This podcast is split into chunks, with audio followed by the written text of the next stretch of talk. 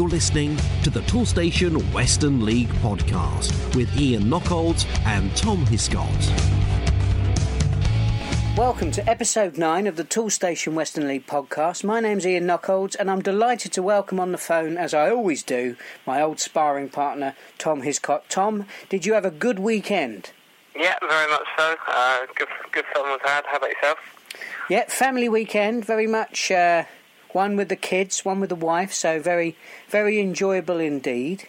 Before we begin today's podcast, I'm really enthused to introduce our first item, which is an interview that I did with Sandy Webb. Now, for those people who don't know Sandy, um, Sandy and her, and her husband Doug have written a book. It's a history of the Western League, a hundred years of the Western League, called A View from the Terraces. To celebrate the 125th anniversary of the Western League, which is a feature that we're very, very keen to promote on, on this year's podcast, um, Sandy and her, uh, and her husband have updated that book, and I caught up with Sandy to find out a little bit about her favourite features of that 125 years of Western League football. And I started by asking her what made her fall in love with the Western League?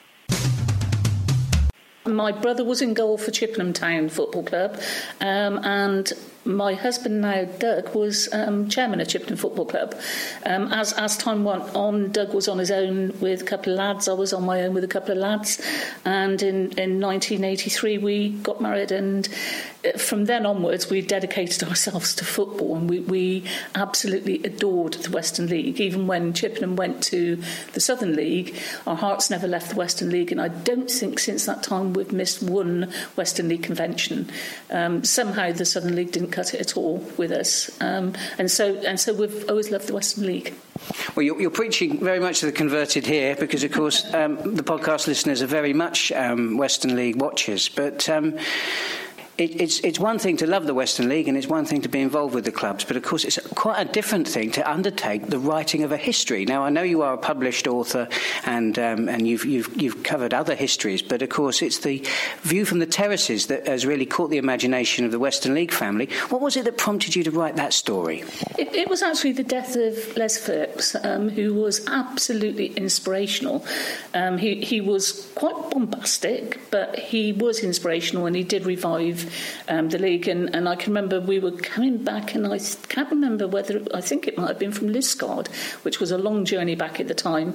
And I can remember sat in the car talking to Doug about how we missed him, and we both had a view to the hundred years coming up, and, and we suddenly realised that it'd be really good to dedicate a book to him. So the the view from the terraces, the hundred years, and we did dedicate to Les um, very much so because of what he did to revive revive the league in the 19 1970s.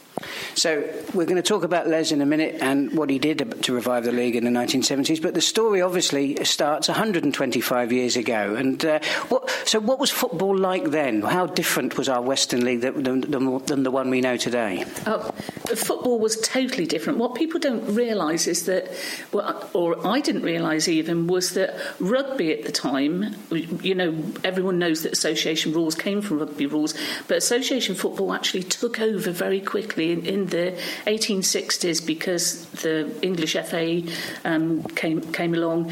It really took over, and rugby was very much a second class sport. But it was also, and this is really strange, when I mean I'm a lover of Chippenham Town, obviously, and they were formed in 1873, and when they were formed, they actually used to sometimes meet on the bridge and decide whether they were going to play rugby rules or association rules. And believe it or not, in some games they combine the rules. In the second half, they'd decide that the conditions and the people weren't right, and so they'd actually play as different as a different rule association in one in rugby and the other, or vice versa. So it was a very different sport. And when you think about the pitches, the pitch was just a barren piece of land, even, but the, the crossbar wasn't invented until about the time that the Western League started 125 years ago. But before that, it was just two sticks in the ground. And the, the, uh, I'll give you an example of one of the really obscure ones is the goalkeeper early on you could swap goalkeepers as long as the person who went in goals shouted that he was the goalkeeper and everyone knew that he was taking the position as goalkeeper. And the goalkeeper at the time could run up to the halfway line provided he dapped the ball down every every so many steps. So it was a really strange, strange game of course, most of the history, and, and, I would say most of the 125 year history, there wasn't a thing called substitutes either. So the rules of the game were very much cruder, especially early on, where if you could injure an opponent, that opponent couldn't take any more part in the game, and so the uh, the opposition was down to 10 men or 9 men, which obviously was a tactic that you could use. Something that I'm sure we'd love to do nowadays, but it, it, with, the, with substitutes we can't do. So, yeah. Now, I, I know from my own um, limited knowledge on, on, on, footballing history in this area that Welton Rovers are one of the um, the oldest um, member sides of, of the Western League. But what other teams were around in those early days? What other names would uh, would people recognise today? Okay, in the in the very early days, you probably wouldn't recognise Clifton Association or, or people like that or clubs like that, but you would recognise Millwall and Chelsea and um, Plymouth and Swindon and Bristol Rovers in Bristol City, and all of them in, in, in at the end of the 1800s, beginning of the 1900s, they, they all took part in what was a Wednesday league, but they all took part, part in the Western League. And if you have a look in the in both books, actually, the, the view from the terraces and the, the new one, which is called Another View from the Terraces, um, that you'll find that there's a picture of Millwall with their their medals that they actually won in the league, and they actually were very, very good members. Some weren't good members. Um, Reading actually were very reliable members as well of it, but it was highly prized right the way up to I think it was 1910, 1909, 1910, when when association football nationally got more of a handle, and they were then going on with the Southern League because, of course, the Southern League weren't formed when we were formed initially. They were a couple of years younger than us, and the Southern League in 1909, 1910 actually expanded and looked as though they were going to be a part of the National League because at the time there were very few teams that were actually from the west of England or the south of England. Most were from the north of England in the national side. Um, so, so they all left en masse, and, and at that time we recruited from Wales. Now, you may not think that recruiting sides from Wales, we recently had Merthyr Tydfil, obviously, um, in, our, in our league, but it was very difficult because there wasn't a bridge to go over to get there. You either had to go through the tunnel, which was um, fairly new, or you had to get the ferry across. So was quite arduous, or you had to go all the way around Hereford, which was down country tracks on still very, very crude transport because there weren't the cars around, there weren't the buses around to, to transport us. And sometimes there were things, I think they called them charabancs, where there, it was like a great big um, uh, trailer thing that was pulled by a couple of horses. But anyhow, anyhow, it was very difficult at the time, but to, to compensate for the, those, those big named clubs um, leaving, we, we did actually um, eventually get Welsh clubs. Some clubs complain, like Melksham, in going to Buckland. I mean, that's a bit of a trek, and particularly when they close the M5. Um, but um, actually, from what you're describing, a situation where Western League sides from the West Country would be travelling to London, or c- clubs from London would be coming down here to play in competitive uh, games. Yeah, that, that, that was the, the professional clubs, because, of course, what I forgot to say was the professional amateur divide was huge, and the professional clubs very much had their players as um, chattel, really, because they were there to earn money for the bosses, and so they needed extra games to play to bring the income. So they had full time professionals who used to come down. Down. It, it was it was a road. I mean, it, it wasn't a road that we recognise now, but they still used to come down. And of course, the advantage was Brunel's railway link because Brunel's railway link opened up masses for, for the Western League. It's why the Western League really came into the fore because they were able to. They, I think it went right the way down to Exeter um, and beyond. Um, by the time that the league was really uh, 1906, I think. Um, but, but anyhow, it, yeah, it was very very difficult.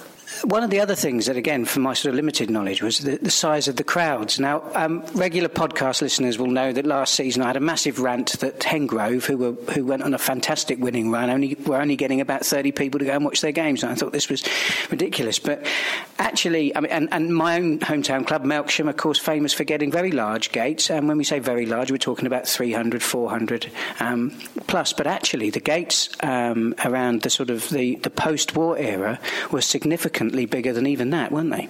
The Western League went through a stage post war and it was a boom stage. And, and, it was a boom stage in football, really, because um, people came back from the war and they needed leisure. They, they'd gone through some very, very difficult times. And even though there was petrol rationing and food rationing and clothes rationing, and they had to overcome all of that, what they wanted was enjoyment and pleasure. And, and immediately after the war, you started getting crowds at some of the games of, and we were talking thousands. We were talking maybe one to two thousand people at, at games and Western League games. And the Western League itself was very, very respectable league. It was on a par with the Southern League at that time, and and and the, I think it expanded at one time to probably the size it is now, but it was huge compared to to pre-war. And, and, of course, that, that went on right the way up until about the mid 1950s. But by the mid 1950s, you had a thing called, believe it or not, supermarkets opening in the mid and late 50s, which were a total fascination. And people used to not go to football on a Saturday by the orders of their wives, so that they'd go to the, to the supermarket. And especially if they had a car, obviously, in the car, but that was a luxury. And then, of course, the biggest thing was, was the advent of the television in the front room, that little box in the corner in the front room caused havoc with our gates.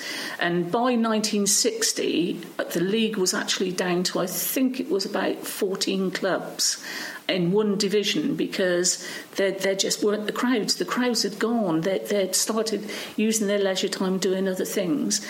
And the bigger problem about 1964, you always had Match of the Day on television. So in the corner of your tele- in, in the corner of your room, you had this little box, black and white. I mean, when colour came, that was another revolution. But you had a black and white television there showing you what football was about, and then you were not going to your local games because you you had people saying, "Well, why are we paying to go in all winds and weathers to watch that level of football when we can sit in the comfort of our home?" So during the '60s, all the crowds went absolutely so low and of course, there was also an increase in the amount of leagues that were available as well. So clubs kept on leaving and going into county leagues and going into the Hellenic League and things like that. But by the 70s, we were in real trouble. And, and I do mean real trouble. Come 73, it looked as though the league was maybe not going to keep going.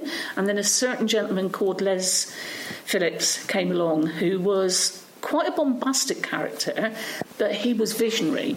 And he actually heard about uh, Rothmans. And Rothmans were a company who sold cigarettes. And at the time, they wanted to sell more cigarettes, which was not as in these days a, a, bad thing, but the government was beginning to think that they should curb the amount of cigarettes on sale.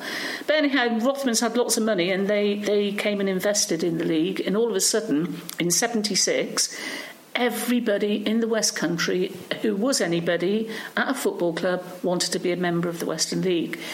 Rothmans actually uh, also had um, the inter the, the Jersey League. Um, they also had the Northern League. They had a national coverage of leagues, um, and they had interleague games. I, I, can remember one stage where they were actually going to go to Zambia, fly off to Zambia, and Les had his ticket. He had, I think, he had his yellow fever injection already, and then the government came out with uh, the diktat that um, we weren't allowed to go to Africa because of um, the the things that were going on there, um, and so he unfortunately wasn't able to go to Zambia, um, but he went he went on the inter Island tours, and it was absolutely superb, and everybody loved the Western League and could only see things getting better. But what actually happened was the government, out of the blue, banned the Rothmans from actually having anything to do with sport. When I say anything, they still allowed them to do racing car racing, and I, I, don't know why that has always escaped this this um, thing. But anyhow, anyhow, so they um, withdrew, and that was a big um, hit for the Western League at the time not to be sponsored. And for a couple of years, we weren't sponsored.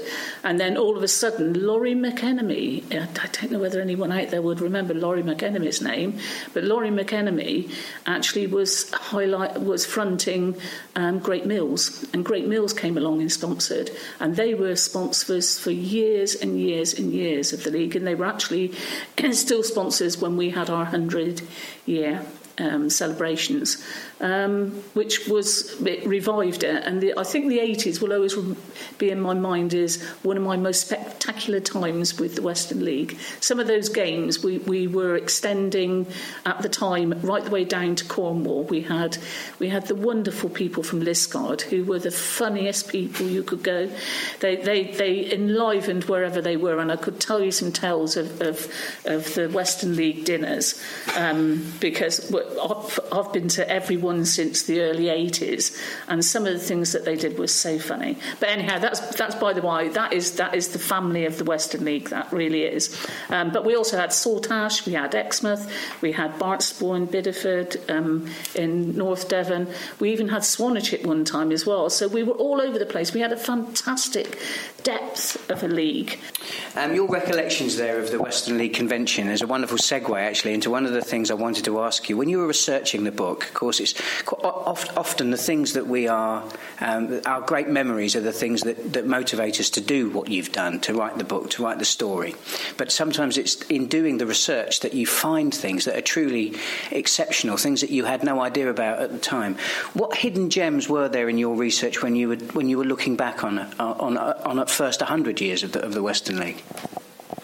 I think I was most shocked um, about how the football evolved uh, more than anything um, and the effect it had on communities because and, and, and I shouldn't be shocked because it is very much a part of a community thing. But if you take in your area if you take Radstock Welton and Paulton Triangle they were lovely lovely really deep mining communities. And I, I, I can remember finding some research somewhere about how the obviously the, the half day on a Saturday affected football because the, the government act came along and said they could have a half day off, but they would actually run from the pit and actually leave at one o'clock and they would go and they would play football but they'd still be covered in soot and dust from from coal mining and you can just see and they were rough of course they were rough because they fought hard. You know, they played hard, they worked hard, and they were against each other because it was almost Collier against Collier. And it, it was just, I think, just the images of that type of thing. And then there was Camerton, um, Camerton very early on. I mean, we're talking about before in during the Victorian era, and they actually went to the Camerton Inn, and the lady at the Camerton Inn always used to cook a ham so that they could have food afterwards. I mean, how wonderful was that? Because you don't sometimes get that even now. You don't not good fresh food like that. So, so yeah, I, I, I think some of the little nuances of, of football that tells you just how not just the results. The results are very important. Who wins and who loses, who goes up, who goes down. Obviously, very important to those clubs. But it's actually the, the way that it actually fits in with the community and the way that it fits in. One of the things is really significant. It hasn't changed at all the dedication that people actually put into their football clubs. Absolutely still as dedicated. And I think you'll find in the new book that we actually finish on a bit of a strange note because we, we all right we finish with all the new technology which obviously has affected. But we were very very affected by the way that um, Portishead had their whole, they'd worked so hard on everything that they did, and then a group of travellers went in and actually trashed their, their place. And the, I could feel the pain, and my husband could feel the pain for them because it was going to take a long, long time for them to actually come back from that. And there's no one going to come and give them any money, and it's the dedication of the people there that actually that actually makes their club survive something as devastating as that. And we do end up talking about that because I think that's very significant nowadays because maybe in the early days people wouldn't go in trash you know, just just for just for pure social reasons, go and do anything to your to your ground, and they respect it. Whereas now maybe there's other social things, other reasons.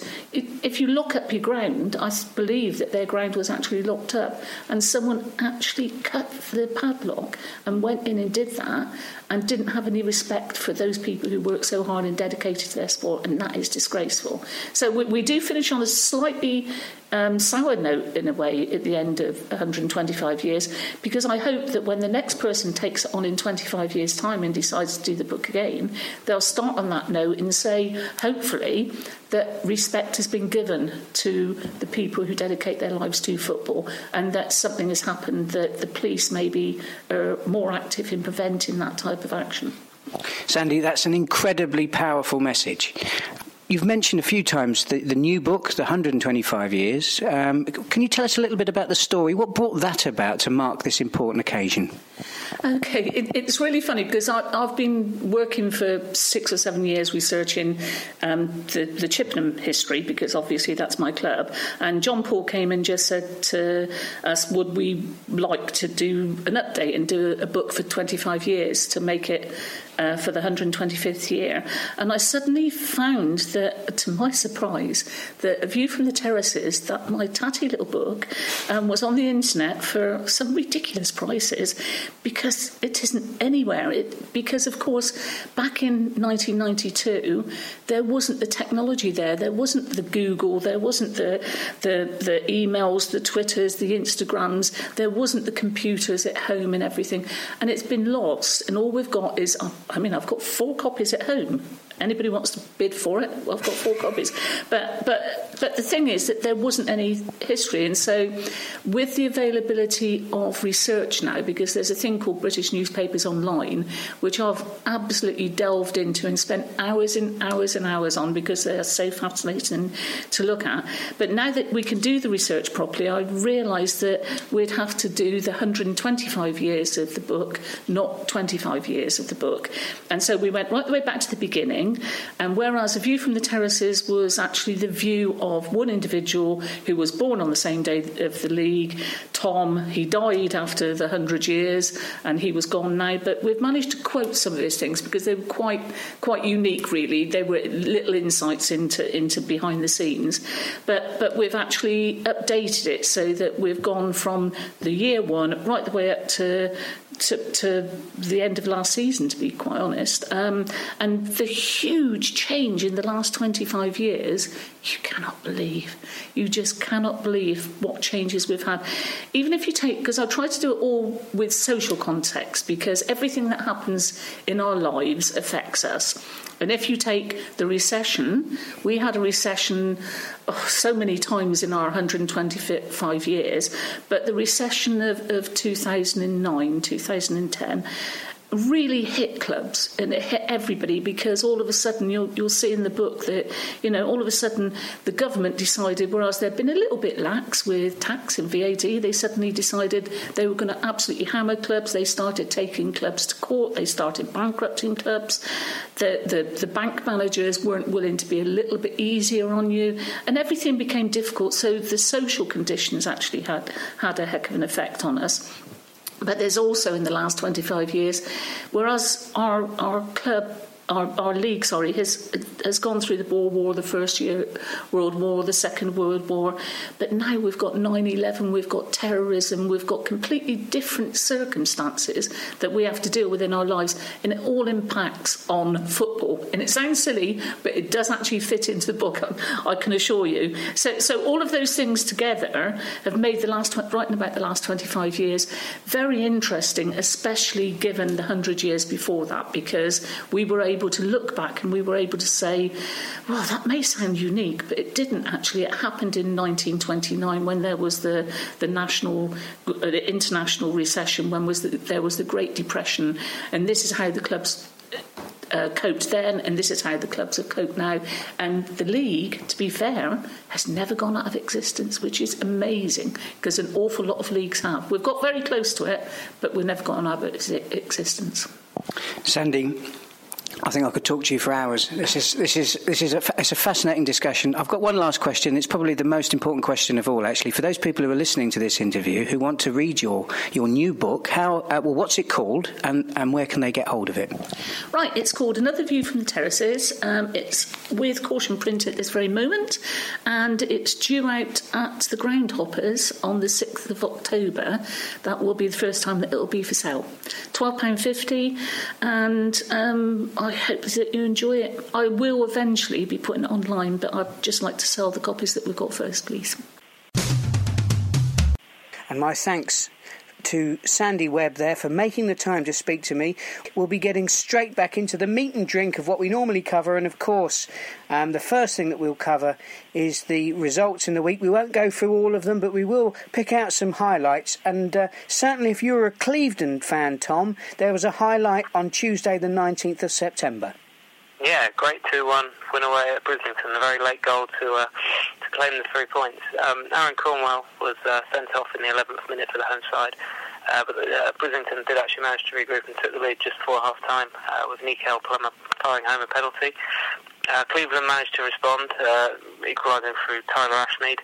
And then, uh, as it looked like a draw was, was on the cards, Sakani Simpson struck three minutes from time to give Clevedon the 2 1 win. Now, an incredibly impressive win away from home for Keynsham Town in the First Division.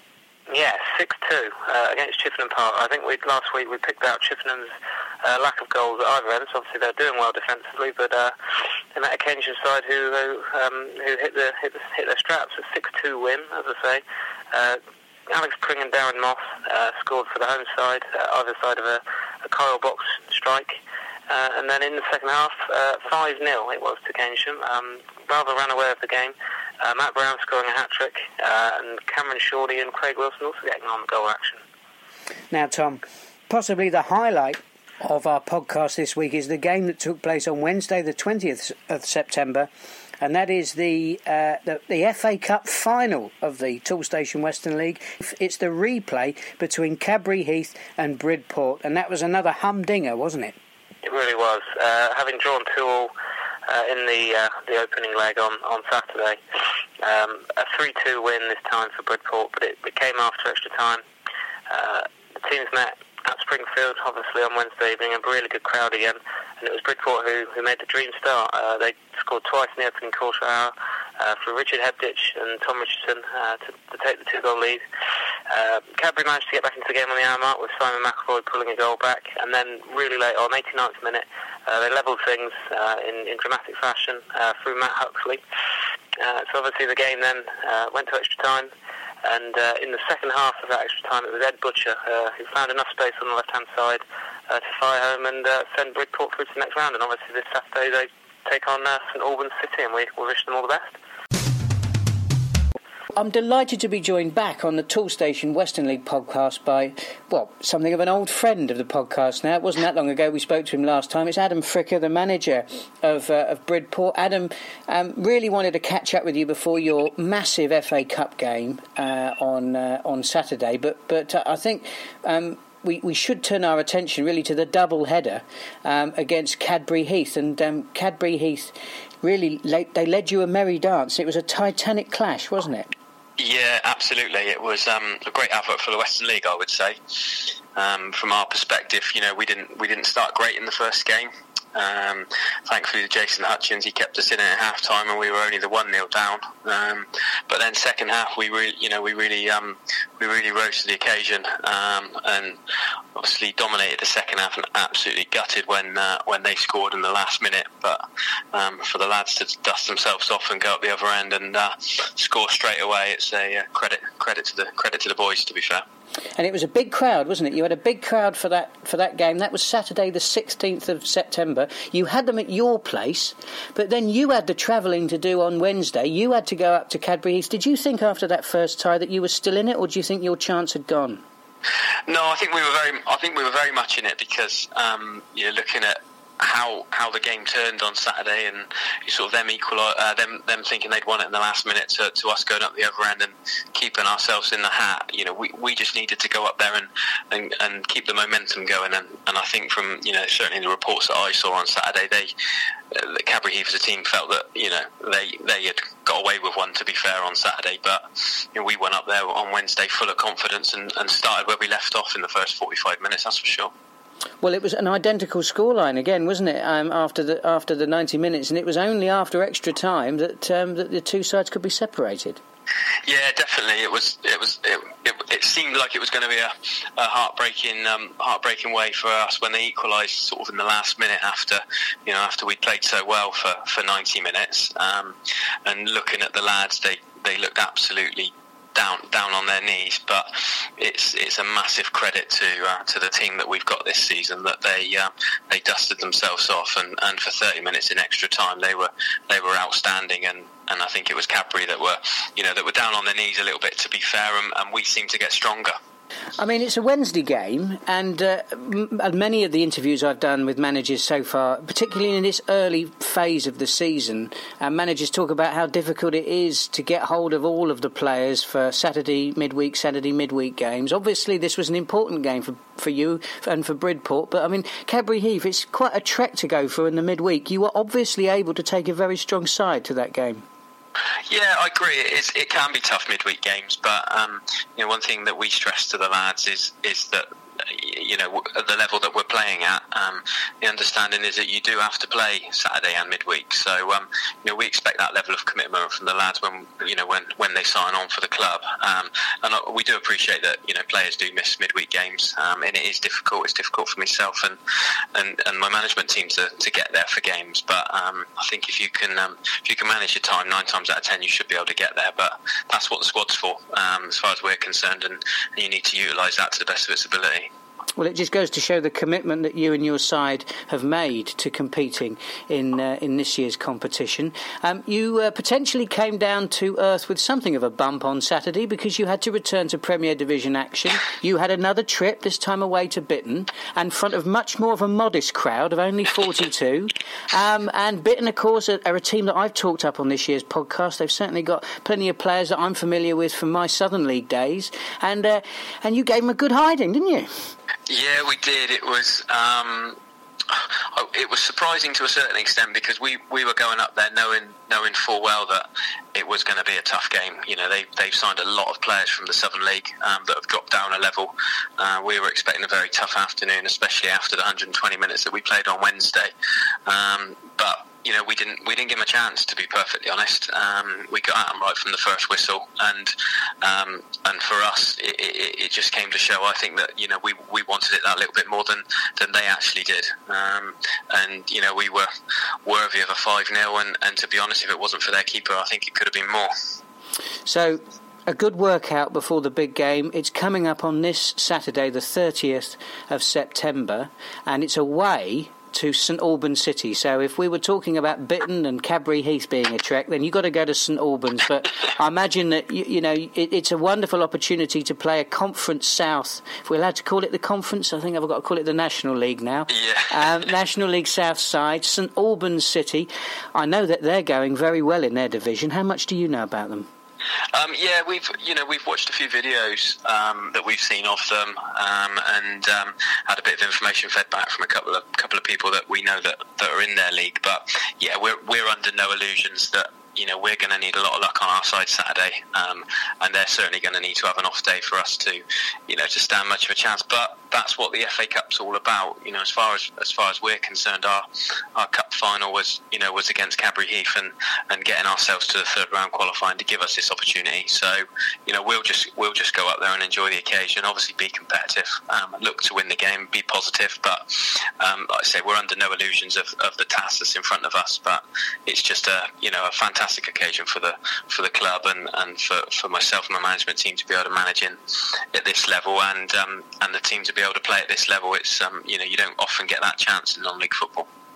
Um, your supporters must be absolutely delighted. Do you know if many are going to be able to make the trek up to St Albans on Saturday?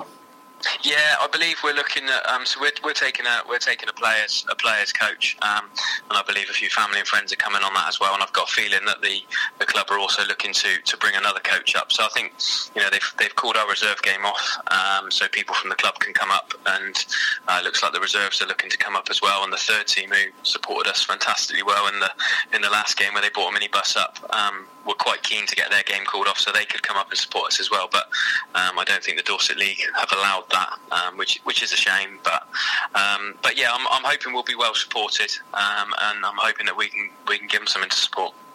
Well, you're absolutely right that the game against Cadbury Heath was the Western League's FA Cup final, but now everybody in the Western League family is firmly behind you and in your corner. no matter how many of your fans make it to St Albans, know that we are all right behind you on Saturday and we wish you the very, very best of luck. Wonderful. Thanks very much. Now, in the Premier Division, we move from 203 watching that FA Cup second qualifying round replay to 35 at Hengrove uh, against Bitton. But um, those 35 saw every bit as wonderful a game as the the FA Cup match that we've just covered. Yeah, the same result there, a 3-2 win uh, for Hengrove Athletic. Uh, Ryan Batten did actually score twice for Bitton, but it, but it wasn't enough uh, and goals from Luke Crew, Scott Lewis, and finally Lewis Dunn, uh, captain scoring uh, for Hengrove, a 3 2 win. And one game we'll dip into from the First Division, Chard Town, they were at home to the Miners, Radstock Town.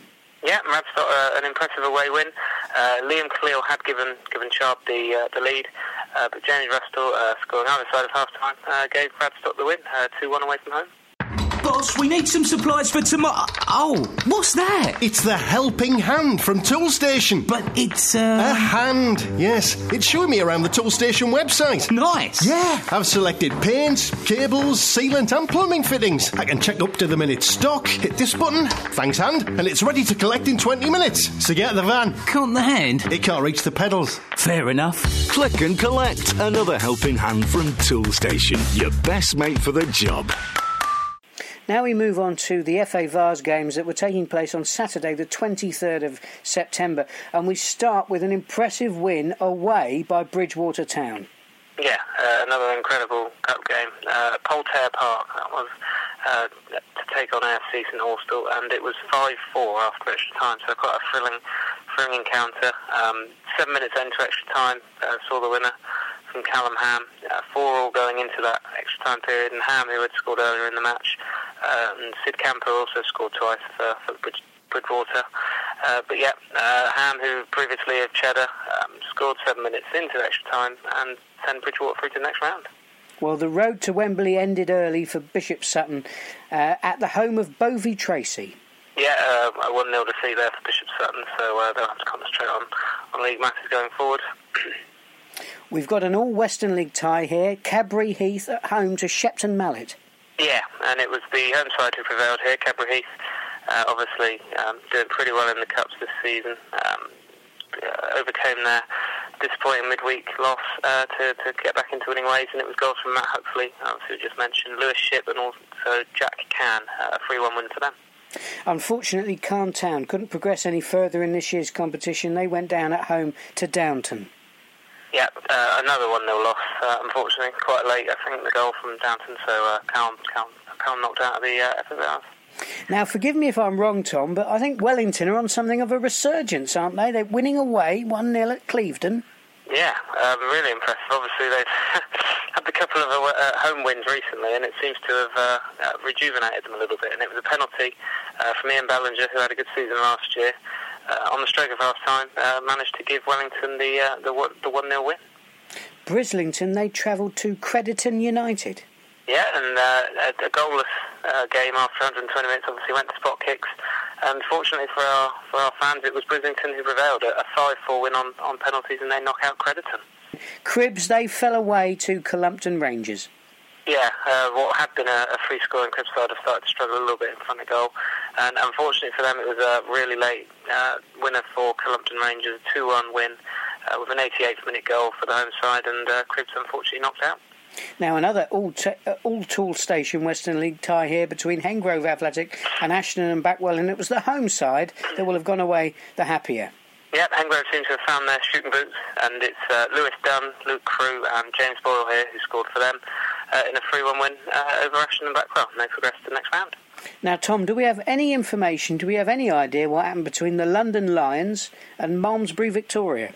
We do, and unfortunately, it's uh, bad news. Uh, Malmesbury, Victoria, there was a horrible injury to uh, Sam Parker. Had a very good season last year. Um, wish him all the best. He broke a kneecap, I believe, um, and crashing into the, the pitch side barriers. Uh, so that game was was uh, abandoned quite rightfully. Uh, and um, yeah, we wish him all the best. And our thoughts go out to Sam and his family, and hopefully we'll keep you abreast of the developments with his recovery. We wish him the best, we certainly do. Now, Longwell Green Sports, they were at home to Ivybridge Town. Yeah, unfortunately, Longwell Green Sports obviously struggle in the league uh, somewhat. Uh, they managed to take this one to extra time, having drawn two all uh, after the 90 minutes. Um, but they went down to a, a 3-2 defeat at home to Ivybridge Town, and um, obviously they'll now look to, to, to take this goal-scoring form into the league, hopefully for them, uh, and to start picking up some points, which obviously are quite needed quite soon. Now, odd down, they were at home to Oldland Abertonians. Yeah, and it was uh, Kai Simpson who did all the scoring here for Odd Down. He grabbed a hat trick. Uh, he opened the scoring after just 40 seconds, uh, and then uh, added another uh, just five minutes later. So they made a really good start. Uh, Lewis Parker dispatched a spot kick to uh, reduce the arrears and get Oldland back into the game.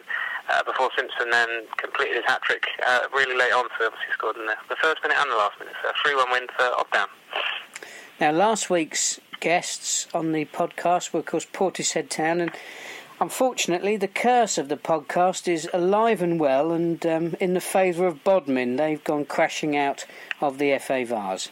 Yeah, 6 1 uh, defeat for uh, Portishead, so less said about that the better, probably. So obviously they'll concentrate on uh, their, their, their league form now very much. And uh, the Miners, Radstock Town, they were at home. Another all Toolstation Western League affair, this time to Roman Glass St George. Yeah, Radstock, uh, they, they're the team to progress uh, through to the next round. Uh, goals either side of half time for them, coming from Matt Minnis and then a, a really good free kick from Jack Whitcomb uh, led them to the 2 0 win over Roman Glass. Um, Warminster Town, unfortunately, they couldn't overcome Farnham Town. Yeah, slightly disappointing. Uh, 4 0 loss at home for Warminster. Um, doing all right in the league, but um, yeah, uh, they're, they're out of the Vase, unfortunately. First Division High Flyers, Westbury United, uh, they triumphed against Christchurch. Yeah, an excellent fight back. Uh, they were actually 2 0 down at half time, uh, Westbury, following goals from John Blake and Max Wilcock. Uh, they then managed to force extra time. Second half goals from Dan Kovacs and Jake Hiscox, uh, meaning it was 2 all uh, at the end of 90 minutes. Christchurch, the away side, then had a, a man sent off, uh, which allowed Westbury to push on, and they managed to take full advantage with Steve Hulbert, Josh Ferguson, and Kovacs adding his second uh, in the 30-minute period. They added uh, three goals, and it was a, a 5-2 win for, for Westbury. Now, from First Division High Flyers to Premier League High Flyers, Willand Rovers in emphatic form at home to Saltash United. Yeah, indeed. Not quite the comeback of uh, Westbury, but they did go behind uh, inside the opening 20 minutes. Uh, but they managed to, to hit back themselves. Uh, James Blake uh, and Brad Austin both heading home to put them ahead. Uh, and then late goals from Jordan Lovibond with another header, so three headers, and then Blake adding his second in injury time to a 4 1 win for Willand. And finally in the Vase, Wincanton Town, they weren't at the races at home to Plymouth Parkway. No, uh, a 3 0 loss there for uh, Wincanton, so their uh, run comes to an end in the Cup. Now we move into the Premier Division, and Bitton were at home to um, Cup specialist Bridport, and Bridport, they were in rampant fashion. Yeah, and one man in particular, uh, former Britain, sorry, former Bitton striker uh, Mark Salter. He scored four goals uh, for Bridport in this 5 0 win. Um, it was after seeing his teammate Richard Hebditch open the scoring, uh, Salter completely took over and, and dominated the game, uh, doubling his lead, doubling the team's lead before half time, uh, and then adding a further three goals after the break uh, in a pretty one-sided game, but really good win for Bridport. Obviously enjoying their football right now. Now, I don't like to say I told you so, but I told you so. Um, I did call this game out on last week's podcast as one to watch. Buckland Athletic, who of course have been ripping up trees, planting them again, only so that they can rip them up once more in the Premier Division. They were at home to Bradford Town. Bit of an ask for Bradford, really, going away from home to the runaway leaders of the Premier Division. But they did it. They did it in front of a good crowd as well, Tom. They did, uh, and a, really big game and, a, and, a, and an exciting game. Um, Bradford coming away with a 2-1 win. Uh, they were ahead uh, in the 12th minute through Sam Jordan uh, before Buckland managed to get back on, on level terms uh, with their top scorer Jared Lewington uh, managed to head home uh, as he seems to do most Saturday afternoons. and then with 10 minutes remaining, Buckland had been holding on a little bit recently, a couple of couple of nervy wins. Uh, but this time it was Bradford who got the late goal, uh, with Will Halliston not in the ball home, and it's they who uh, remain unbeaten and not Buckland. There you go. Now moving down into the first division, Almondsbury were at home to Cheddar. And it was a 2 0 win for Cheddar away from home. They've recently parted company with manager uh, Jared Greenhalgh, uh, but they've managed to secure their fourth uh, league win of the season, a 2 0 win away at Almondsbury. Bishop's Lydeard, they were in good form at home to Sherborne Town. Yeah, uh, back-to-back league wins for the first time this season for Bishop's Lydeard in the league. Uh, a 3-1 win at home to Sherborne. Uh, James Quick scored twice, uh, and also Charlie Wilson uh, grabbed a goal with uh, Daniel Quirk netting for, for Sherborne in defeat. Now, there was an excellent crowd at Keynsham Town for the visit of Chard Town, but the home fans will not have gone home happy. No, um, very much not. it was nil-nil at half-time, and then Chard really did uh, take control, uh, scoring three goals in the space of just 20 minutes uh, after half time with James Boyland, uh, Alex Staffy, and uh, Max Westlake, Westlake putting them 3 0 up. Uh, Craig Wilson did manage to grab a consolation for the hosts, but it wasn't to, to, to start a fight back, and Keynsham fell to a 3 1 defeat at home to Chard. And finally, in the First Division, Welton Rovers, the Green Army, they were at home to Corsham Town. Yeah, and it was a, a pretty entertaining game. A two-all draw, late goals. Uh, with Welton, they actually managed to go ahead through Francois Allen uh, before a second half double from Josh Bright uh, put Corsham ahead. Uh, they were in, position to win with 10 minutes remaining, uh, but then uh, it was 87 minutes on the clock. Substitute Chris Pyle beat his man before squaring the ball to Jaden Savory, their top scorer this season, and he managed to slot home an equaliser for Welton, so that finished 2 all. Now, finally, um, something of a novelty for us on the podcast here. We've got an FA Vase game taking place on Sunday, the 24th of September, and it was Chippenham Park. They were at home to Camberley. Yeah, I believe um, probably to do with the uh, ground clash with obviously Chippenham Town, uh, but unfortunately Sundays uh, didn't prove uh, too too too good for Chippenham Park, and they fell to a 2 0 defeat at home to Camberley. Now we'll take a look at the fixtures coming up in the week commencing the 25th of September. There isn't any Monday night football, but there's quite a busy programme in the First Division on the 26th of September, and um, it starts at home to Calne Town. Do you want to uh, run us through that, Tom? Yeah, near a, near a full full uh, fixture list in the First Division on Tuesday. As you mentioned, there we've got Town versus Malmesbury Victoria, uh, Cheddar versus Chard Town, uh, Corsham Town versus Warminster Town, uh, Devizes Town versus Welton Rovers, that's 7.30 as opposed to the others, which was 7.45. Uh, also at 7.45 we've got Keynsham, uh, they're hosting Roman Glass St George, and then the final three are all 7.30 kick-offs, uh, starting with Portishead Town against Almondsbury, Radstock Town versus Chippenham Park, and Wincanton versus uh, the informed Bishop's Lydeard. We've got a couple of games on on Wednesday, the 27th of September, in the Premier Division, Cadbury Heath. They play host to Longwell Green Sports. That's a 7:30 kick-off. And in the Devon FA St Luke's Bowl, Willand Rovers they're at home to Ivybridge, and that's another 7:30 kick-off. We've got a an absolute humdinger of a game in the FA Cup third round qualifying round. It's uh, well, I'm going to let you do it, Tom, because it's a big one, isn't it? It is. Uh, Bridport, um, they'll be taking a huge support with them. Uh, and it's St Albans City they face uh, in the third qualifying round. So obviously, uh, they're two rounds away from from uh, some of the league sides joining the competition. So um, obviously, they're our last team standing. So um, I think everyone will wish uh, Bridport all the best for Saturday afternoon. Well, in last season's FA Cup competition, I know that St Albans ran Carlisle close. So it's no mean feat for Bridport, but we keep our fingers and our toes and everything else crossed. And um, for our remaining member side, imagine if Bridport could get us into the first round proper of the FA Cup. That would be a wonderful thing. They're in absolutely fantastic form and they carry the hopes of the entire league with them. Now then, uh, a very healthy Premier Division uh, Premier Division uh, fixture list coming up on Saturday. Tom, do you want to kick us off with Bitton? They're at home, aren't they? Yep, they are. Uh, they're, they're at home to Wells City. Uh, we've also got Bradford Town against Bridgwater Town. Uh, Brislington take on Street. Uh, we've got Cadbury Heath versus Odd Down. Uh, Buckland Athletic will hope to get back to winning ways. They travel to take on Cribbs. We've got Hallen versus the informed Wellington. Uh, we've got Melksham Town versus Hengrove, which looks like a good game. Uh, Shepton Mallet versus Chipping Sodbury Town. And finally, Willand Rovers, uh, they take on Clevedon Town. And in the first division, I'll quickly run you through those fixtures. Again, another full list. We've got Bishop Sutton at home to Chippenham Park. Chard Town, they take on Devizes Town. Cheddar at home to Portishead. Corsham Town at home to Almondsbury. Malmesbury Victoria, they entertain Bishop's Lydeard. Old, Oldland Abertonians, they're at home to Warminster Town. Radstock Town are at home to Ashton and Backwell.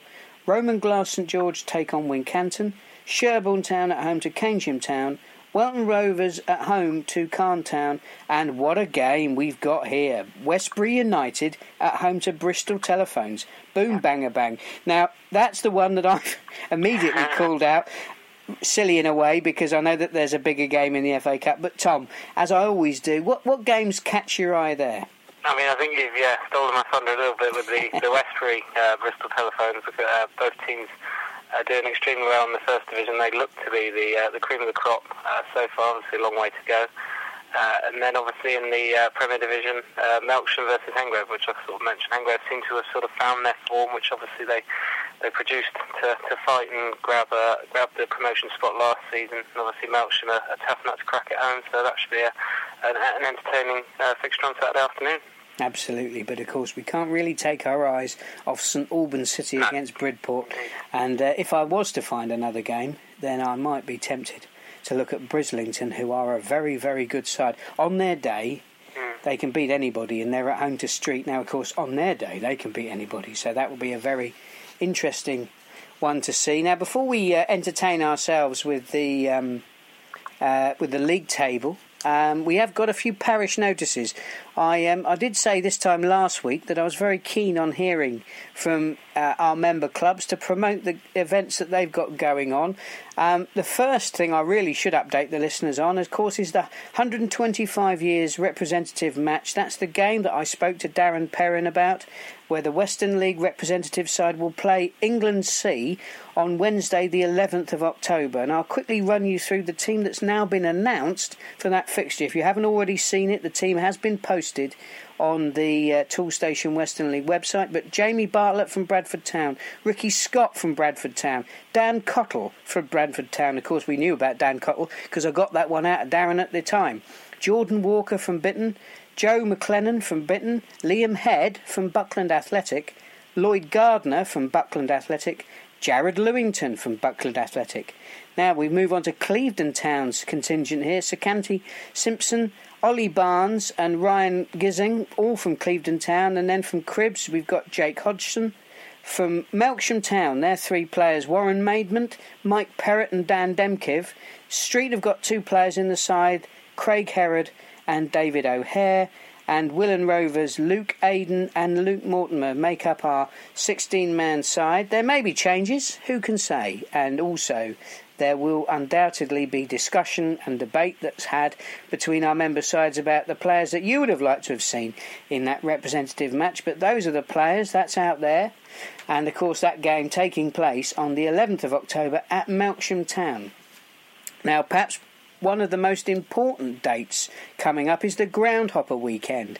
On Friday, the 6th of October, Ashton and Backwell kick us off. They're at home to Bishop Sutton. On Saturday, we've got four games Welton Rovers at home to Keynsham, Radstock Town at home to Oldland, Odd Down at home to Bitton, and Hengrove at home to Hallen. If you are a really ardent football fan, you could just about make it to all of them on Saturday, the 7th of October. And rounding up the Groundhopper weekend on Sunday, the 8th of October, Shepton Mallet at home to Brislington, and finally, Bishop's Lydeard at home to Cheddar. Now, I am very pleased to say that one member club did get in touch with me, and it's Simon Wilkinson from Radstock Town, and of course, he was very keen to plug his game on the 7th of October uh, against Oldland, which we've just done. And then we also um, heard from him that on the uh, on the 10th of uh, uh, November. They've got their firework extravaganza as well. So if you have got any events coming up at your club, please let us know because we will plug them through the through the Western League podcast. And as we kicked off today's podcast with an interview from Sandy Webb about the 125 years of the Toolstation Western League, let's plug the 125th anniversary dinner, which is taking place on October the 14th at the Bristol Marriott City Centre Hotel. And uh, tickets for that wonderful event are £45. And um, anybody wishing to, um, um, to get in touch um, with the Western League about booking those tickets should get in touch with Sue Merrill. Um, be fantastic to see as many people there as possible. I'm sure it'll be a it will be a wonderful evening. Now, Tom, um, we will have a little bit of a look at the league table, um, because that would be the right only the right way to sort of round up today's uh, um, uh, uh, podcast. And uh, do you want to take us through who are the, who are who are this week's winners and losers? Sure. Obviously, with quite a lot of cup action, not too much change, but at the top of the Premier Division, uh, obviously Buckland continue to lead the way despite defeat on the weekend. They played 10, they have 23 points. Uh, Willand Rovers uh, doing well, best goal difference in the league. They're second, uh, nine played 20 points. Uh, the Street also on 20 points. They've played 10 matches, and then in fourth and fifth we've got Bradford Town, obviously still unbeaten. They've got 19 points from nine games, and Shepton Mallet doing well. Uh, six wins from their 10 fixtures. They've also got 19 points. Then in the first division, I can see Westbury United topping things. They've played 11, they've got 23 points. But the dark horses, well, they're not that dark because Bristol Telephones um, have only lost once this season, but they've won seven of the eight games that they've played. They're in second place. They're only two games, uh, two points behind uh, the leaders, Westbury, on 21 points. They're doing very well, as are, of course, Oldland Abertonians, and they are tied on 18 points with Bishop Sutton. So, um, so those are the teams that are making the early running this season, but there's plenty of time to go. Tom, thank you very much for your time, as always. And uh, thank you very much for the excellent bulletin that you've put together this week. That is on the Western League website, I believe. Yeah, uh, downloadable uh, in PDF and uh, Word format on the uh, on the website. Yeah. And finally, can we read your words in the non-league paper? Yeah, slightly smaller uh, section this week, just 120 words on the two fixtures that took place in the Premier Division. Tom, thank you very much for your time. We've got an absolutely, Pleasure. we've got a humdinger of an FA Cup tie to talk about next week, and plenty of football as well. But from Tom and myself, this has been another Toolstation Western League podcast.